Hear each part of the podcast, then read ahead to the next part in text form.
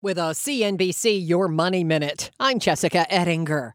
Buy now, pay later, some call it pay in four, is hot for holiday shopping. The use of buy now, pay later options, including Affirm, Klarna, and Afterpay. They increased by 20% compared to last year. CNBC's Frank Holland on holiday sales data from Adobe Analytics. It's not a credit card product, more like a layaway plan. You make four payments short term every week or every two weeks, depending on the product.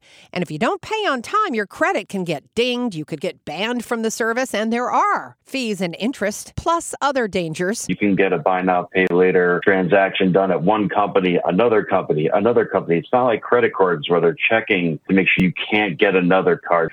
These companies don't talk to each other. And so consumers can get themselves in quite a bit of trouble pretty quickly. Oppenheimer's Dominic Gabriel on CNBC. There's a lot more on Buy Now, Pay Later and Pay in 4 at CNBC.com. Jessica Ettinger, CNBC. CNBC has quick and easy to understand business news updates at the open, midday, and close every weekday.